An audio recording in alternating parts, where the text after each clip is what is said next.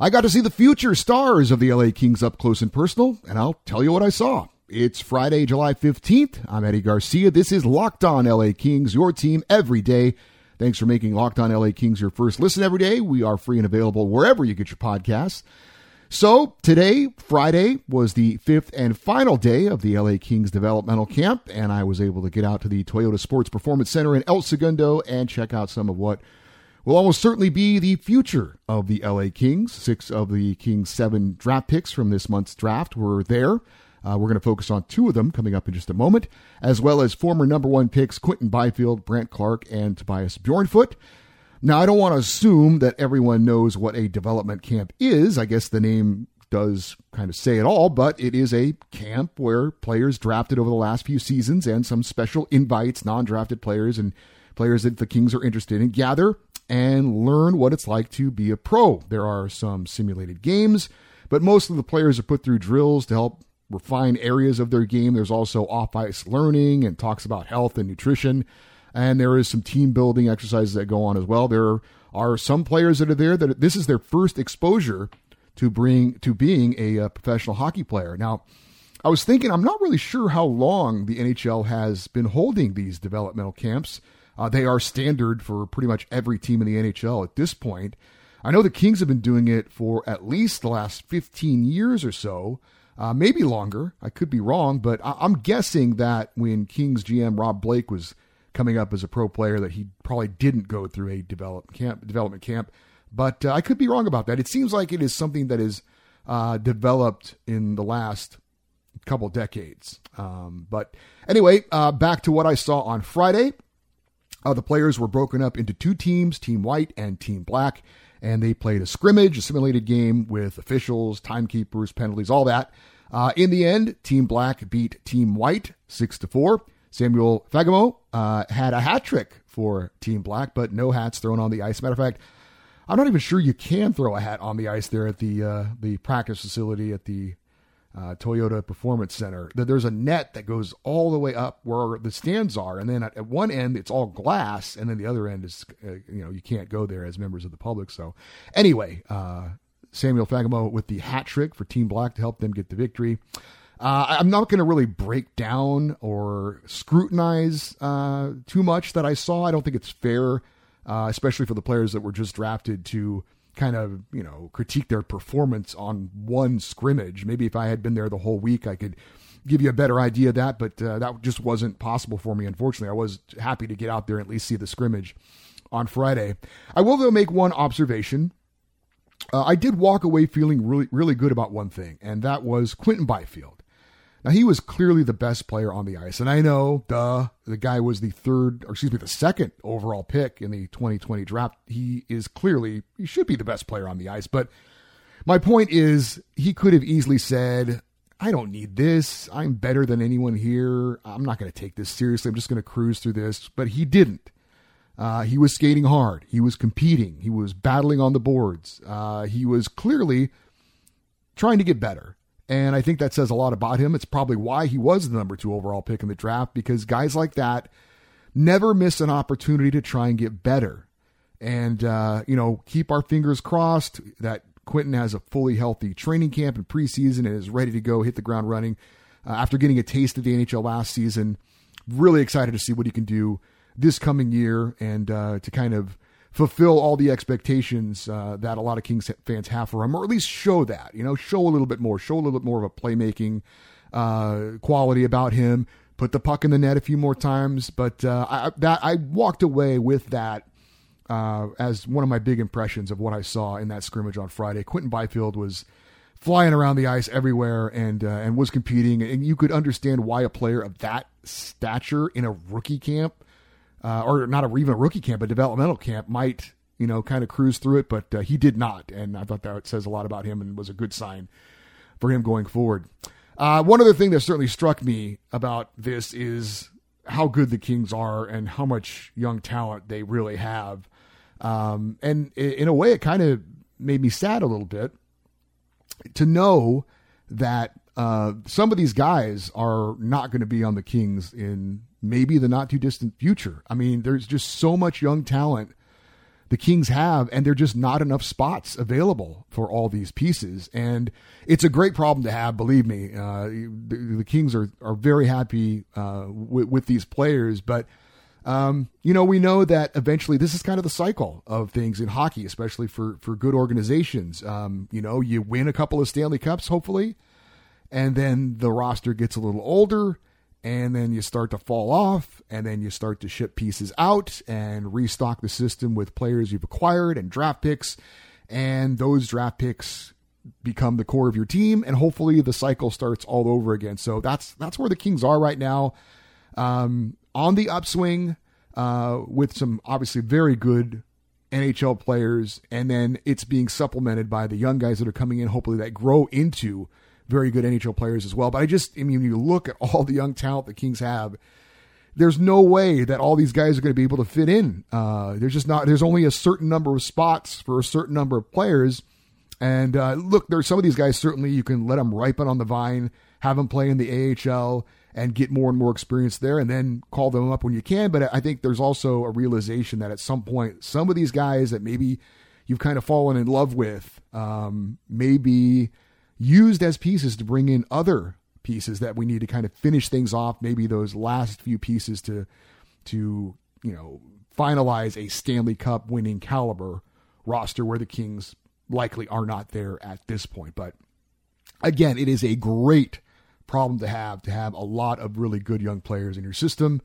So now that development camp is over, what is coming up next? What are we looking forward to as we kind of cross these markers as we approach the upcoming season? Well, up next is a rookie camp in September. How is rookie camp different from development camp? Well, development camp is like I said, there's players that have just been drafted. These guys are all going back to college or to junior. They're not going to get a sniff of any professional hockey for next year.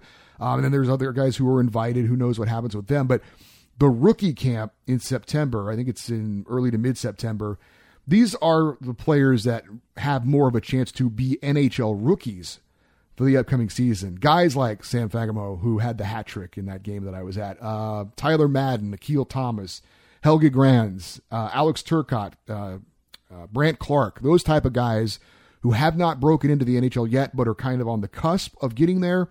A lot of those guys will be making up the rookie team at rookie camp, and then those players will compete against other NHL teams' rookies for a few games, and that will be the part of rookie camp that is coming up in, I believe, early to mid-September.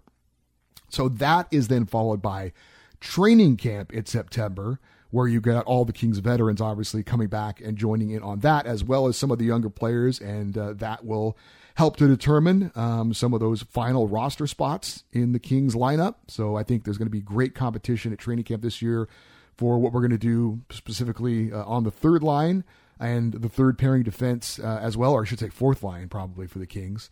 And then we've got the preseason. Preseason starts in late September. If you haven't seen it, the preseason schedule is out.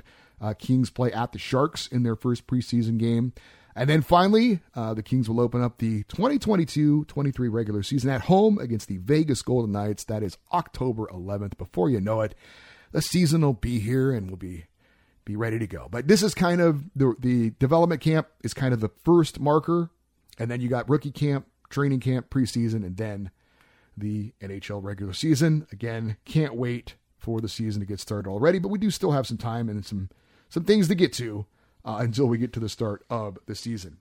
You want to place a bet, by the way, on the LA Kings to win the Stanley Cup, or a bet on anything else? If you would like to get your wager on, I would invite you to visit our friends at betonline.net. Betonline.net is your number one source for all your betting needs and sports info. Find all the latest sports developments, league reviews, and news, including Major League Baseball, which is going on right now. Also, betonline.net remains the best spot for all your sports scores, podcasts, and news this season. Betonline.net is the fastest and easiest way to check in on all your favorite sports and events, including MMA, boxing, and golf. We got the Open Championship going on this weekend. Head to the website today or use your mobile device to learn more about the trends and action. BetOnline, where the game starts. We continue our look at the LA Kings' recent picks in the NHL entry draft in Montreal. We talked about the Kings' first pick, 51st overall, Jack Hughes. If you missed that, check out Thursday's podcast. Real quick on Jack Hughes, my first time ticket to see him in person on Friday. And guess what? The scouting reports actually know what they're talking about. A lot of the things I had heard about Jack Hughes, I saw with my own eyes. A lot of talk about his hockey sense, a lot of talk about his puck skills and his hands. And that certainly was on display in the development camp. And I like that he's got a little swagger to his game. There were a couple of times he tried some between the legs moves that they didn't exactly work out, but just the fact that he is very comfortable in trying to be creative and those types of things certainly speaks about his game. I think that, you have there's a tendency when you get into something like this and you go up against a guy like a Quinton Byfield or Tobias Bjornfoot or somebody like that, maybe you pull back on the reins a little bit, but I thought that Jack Hughes, at least from what I saw, didn't look scared, did not look intimidated, didn't hold back, was aggressive and creative, and I think that bodes well for him. He's a little bit bigger than I thought he would be. I know there's a lot of talk about him getting bigger and stronger, and that's the case for pretty much all of these 18-year-olds, but he was a little bit bigger than I thought, but does need to get a little bit more tougher along the boards, just from what I saw in one scrimmage. But the hands, the puck skills, and the hockey sense that people have raved about with him certainly was on display. So that was fun to see. So today we're going to take a closer look at the Kings' two fourth-round picks, the second and third players selected in this year's draft by the Kings. Now, the Kings did have a third-round pick, but they traded it to Tampa Bay for an extra fourth pick, 103rd overall, also an extra sixth-round pick we'll talk about later. But with that pick at 103, the Kings selected center Kenny Connors from Dubuque in the U.S. Hockey League. He's 6 foot, 199 pounds. From Glen Mills, Pennsylvania. He is scheduled to play at the University of Massachusetts next season. Connors had 56 points in 61 games this past season, but was unranked by NHL Central Scouting. So what are they saying about Kenny Connors? Well, let's start with one of the most important opinions, and that is one of the guys who selected Kenny Connors in the draft. That is Kings Director of Amateur Scouting, Mark Yannetti, who said that they really liked Kenny Connors' defensive game. He says he's got straight line speed to go along with power, and he started to show a nose for the net, and we saw growth in multiple areas of his game. Corey Pronman of The Athletic said about Connors that he is a good-sized center who skates well and is responsible defensively. He has some offensive touch, but his overall skill level doesn't really dazzle and will be a main hurdle as a pro. Chris Peters of Flow Hockey said that Kenny Connors plays with good pace and energy and has enough skill to suggest some greater offensive upside. And Dubuque assistant coach Evan Dixon told Hockey Royalty about Kenny Connors, who he coached in Dubuque. Kenny's a 200-foot player. He is relied on in all situations. His size, strength, and his skating ability are what allow him to be an asset in so many situations. He often plays against the other team's top lines, which adds even more credibility to his offensive output this season. So again, that is some comments about the Kings' first fourth-round selection, 103rd overall, Kenny Connors, center from Dubuque in the U.S. Hockey League. The other fourth-round pick for the LA Kings was a left-handed defenseman, Angus Booth. He was taken with the 116th overall pick. He played for Shawinigan in the Quebec Major Junior Hockey League. He's 6 foot, 177 pounds, and unlike Kenny Connors, who looks like he has an NHL body now, Angus Booth, from what I saw, and I know Black is slimming. He did play for Team Black. He looks like he needs to put on a little strength and weight. Like I said, they're 18 years old. Of course they do. But he did have a slight frame from what I saw. He is from Montreal. He was a top four defenseman for a Shawinigan team that won the Quebec Major Junior Hockey League title. He played on both the power play and the penalty kill. He had one goal and 22 assists in 42 games. That was a 20-point improvement from his previous season where he had just 3 points in 33 games. Now, according to Mark Yannetti, the Kings Director of Amateur Scouting, he said that Booth had an excellent first half of the season but then suffered a couple of high ankle sprains. He fought hard to work himself back into the lineup on a good team but then got hurt again. Said he would have been drafted higher if not for the injuries and the missed time. He said he likes his character that he showed in battling back from injuries, which, is something that happens to pretty much all hockey players at some point or another. He also liked that he helped the team win a championship.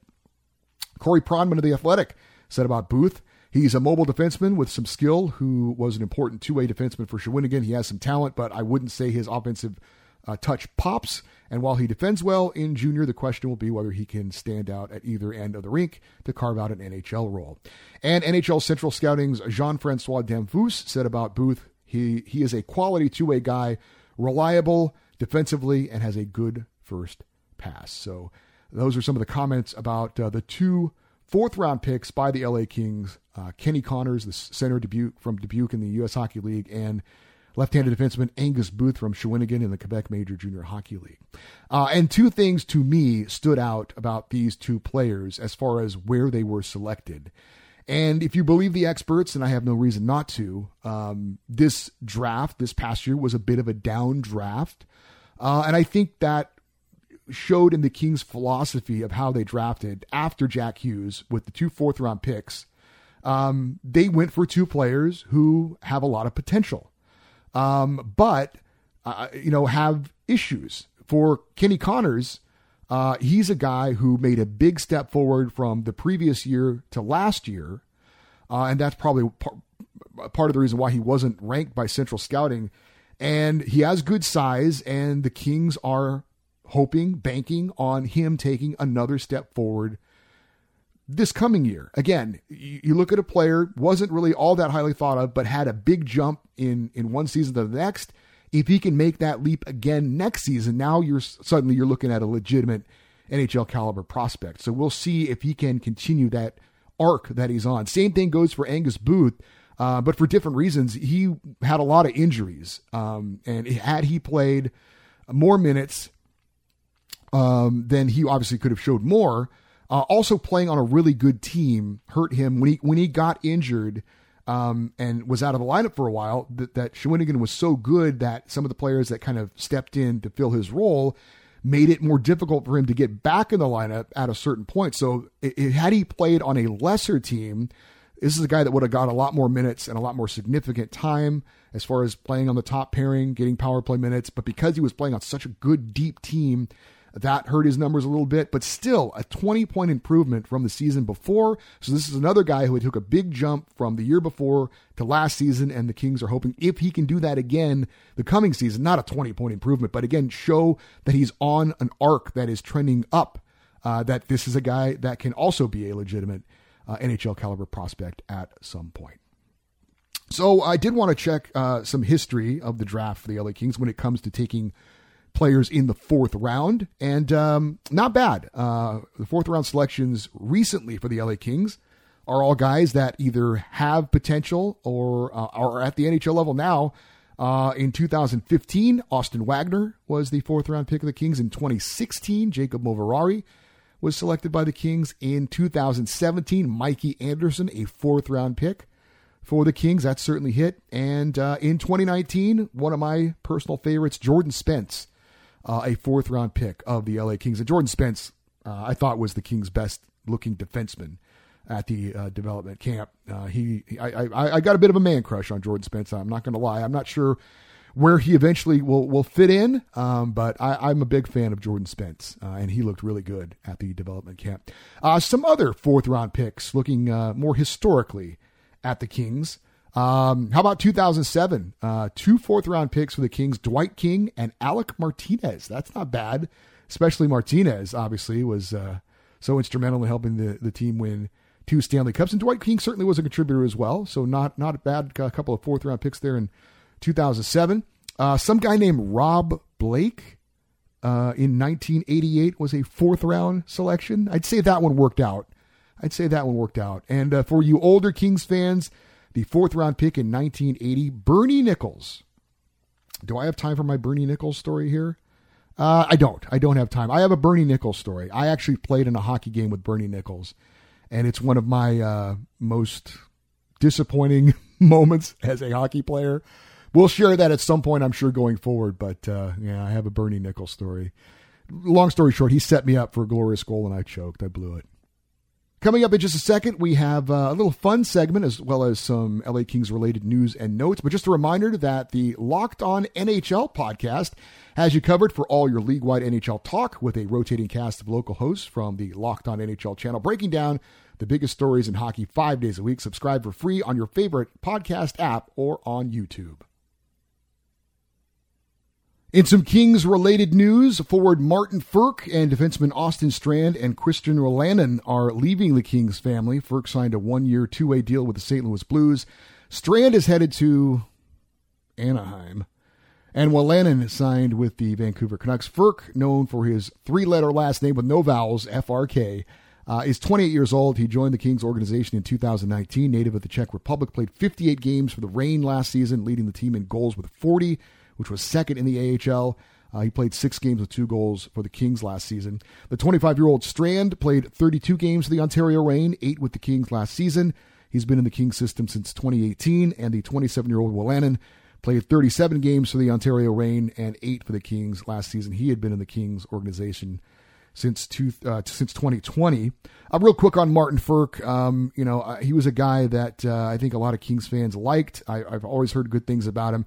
He's just one of those guys that is a really good AHL player and kind of a marginal NHL player. Could the Kings have pulled him up and put him on the fourth line and just let him play all season? And he probably would have put up some respectable numbers because he can put the puck in the net, obviously scoring 40 goals in the AHL. But at 28 years of age, the Kings have better, younger options that can probably fill that same role with the same production and get more NHL experience. So Martin Furk was a fun little player in the Kings organization. I think a lot of Kings fans enjoyed his time with the organization, but he is moving on, and we wish him the best of luck in St. Louis. Finally, I teased this as a weekly offseason feature, but this is our first edition of Name That King. Kind of a little bit of trivia for some of you. I think maybe it'll be fun to figure out who this player is, and for some of you that maybe are younger, maybe you get a chance to learn a little bit about the history of the Kings. But so here's the trivia question. Name That King. So we talked about fourth-round picks earlier in this show by the LA Kings. One name I left off is this player. This LA King was selected in the fourth round in the year 2000. He's a 5'10" native of Slovakia and played defense and was named to the NHL's all-rookie team. He was also an all-star as a King in 2007. He would be traded by the LA Kings to the Edmonton Oilers for Jarrett Stoll and Matt Green. That should tip it off for a lot of you. He later became a rare NHL player that laced up the skates for both the Kings and the Ducks. As a matter of fact, he scored the first ever hat trick by a defenseman in Anaheim Ducks history. Finished his NHL career with the Islanders before returning to his native Slovakia to play in the KHL. He also played in 4 different Olympics. This former King retired from hockey in 2016 at the age of 39. Name that King. The answer is, did you know it? Lubomir Visnovsky. Little guy, fan favorite, real scrappy, fun little player for the LA Kings. If you are a Kings fan of a certain age, you remember Lubomir Visnovsky. Hey, to keep up to date on this show and what's going on with the LA Kings, please follow us on Twitter. We are at Locked On LA Kings. If you would like to send me an email with any comments or thoughts on the Kings or this show, the email address is LockedOnEddie@gmail.com, LockedOnEddie@gmail.com. I am planning at some point to have a listener email segment on a future show, so perhaps we'll read one of your emails. And again, the Twitter account is at LockedOnLAKings. I was able to post some video and pictures from the Kings' final day of development camp earlier today. Coming up on Monday's episode, we'll update you on any Kings news that develops from over the weekend, and again, take a closer look at a couple more recent LA Kings draft picks. Thanks for making Locked On LA Kings your first listen every day. Now make your second listen Locked On NHL. Locked On experts give you a daily 30-minute podcast on all things NHL all year long. Stay up to date on everything in hockey. Locked On NHL, your daily 30-minute NHL podcast. Thank you very much for listening to Locked On LA Kings. I'm Eddie Garcia. Have a great weekend, and as always, go Kings go.